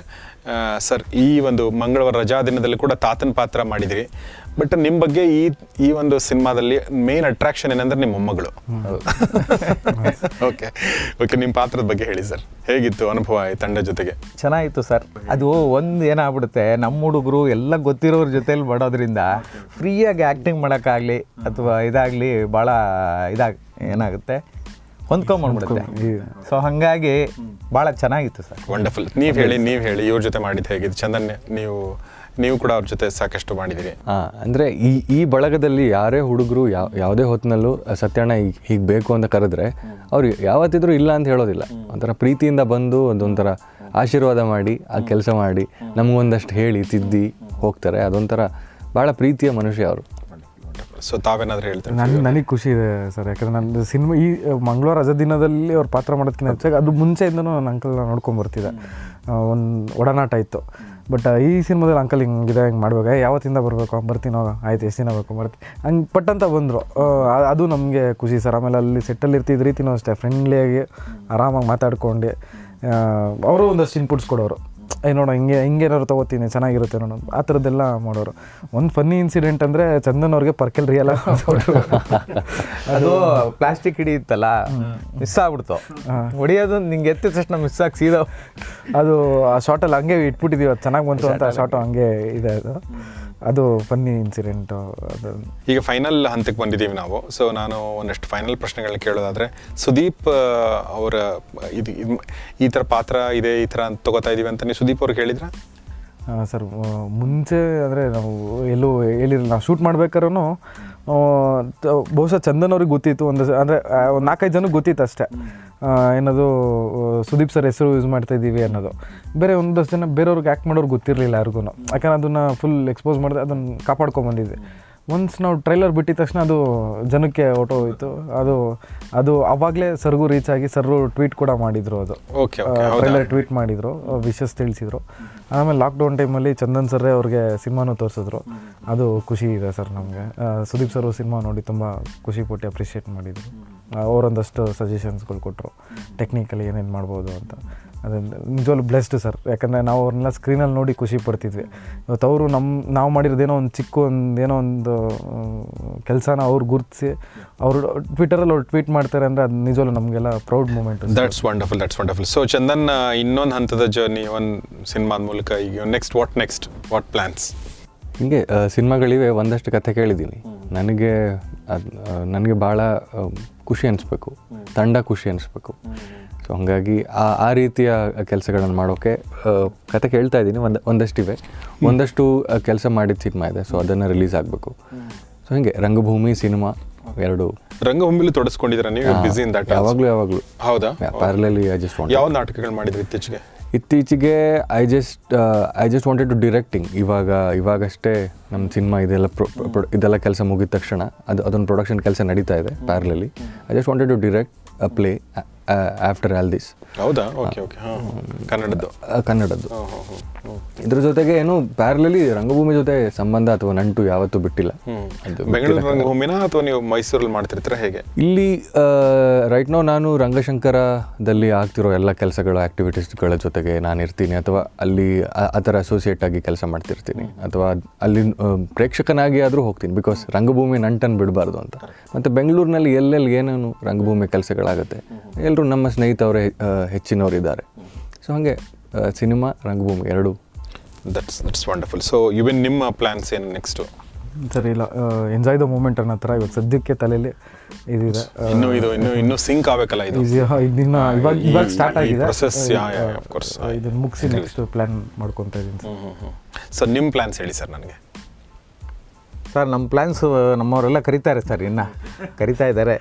ಆ್ಯಕ್ಚುಲಿ ಸರ್ ಇವಾಗ ಸರ್ ಸೂರಿ ಸಿನಿಮಾ ಇವಾಗ ಅದೇ ಅಮರೀಶ್ ಅವ್ರ ಮಗನ ಜೊತೆ ಅದರಲ್ಲಿ ಒಂದು ಪಾತ್ರ ಗ್ಯಾರಂಟಿ ಇರುತ್ತೆ.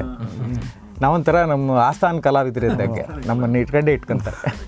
ಆಮೇಲೆ ನೀವು ಆ ಪಾತ್ರಕ್ಕೆ ಏನು ಬೇಕು ಖಂಡಿತ ಕೊಟ್ಟೆ ಕೊಡ್ತೀರ, ಅದು ಆ ನಂಬಿಕೆ ಸಿನಿಮಾ ತಂಡಕ್ಕೂ ಇರುತ್ತೆ, ಪ್ರೇಕ್ಷಕರಿಗೂ ಇರುತ್ತೆ. ಅದು ಒಂದು ಹೇಳಲೇಬೇಕು ಖಂಡಿತ. Thank you sir. Thank you.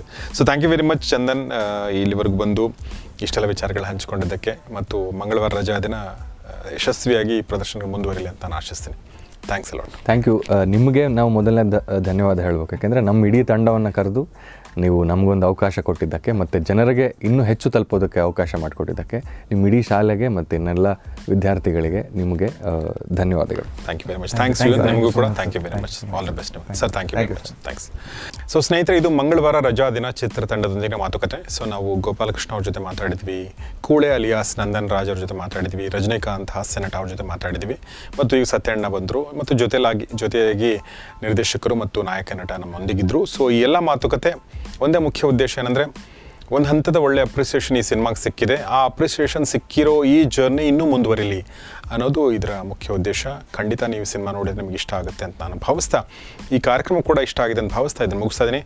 So ಈ ಒಂದು ಪ್ರೋಗ್ರಾಮನ್ನು ನಿಮ್ಮ ಸ್ನೇಹಿತರೊಂದಿಗೆ ಶೇರ್ ಮಾಡಿ, ಕಮೆಂಟ್ ಮಾಡಿ, ಲೈಕ್ ಮಾಡಿ, ಮತ್ತು ಈ ಚಾನಲ್ನ ಸಬ್ಸ್ಕ್ರೈಬ್ ಮಾಡದಿದ್ದರೆ ಸಬ್ಸ್ಕ್ರೈಬ್ ಮಾಡಿ. ಜೊತೆಗೆ ಗೌರಿ ಶಕಿ ಸ್ಟುಡಿಯೋ ಒಳ್ಳೆ ಕೆಲಸ ಮಾಡ್ತಾ ಇದೆ ನಿಮಗನಿಸಿದರೆ ಜಾಯಿನ್ ಬಟನ್ ಮೂಲಕ, ಇನ್ಸ್ಟಾ ಮೋಜೋ ಮೂಲಕ ಮತ್ತು ಪೇಟ್ರಿಯಾನ್ ಮೂಲಕ ನೀವು ನಮಗೆ ಸಪೋರ್ಟ್ ಕೂಡ ಮಾಡ್ಬೋದು.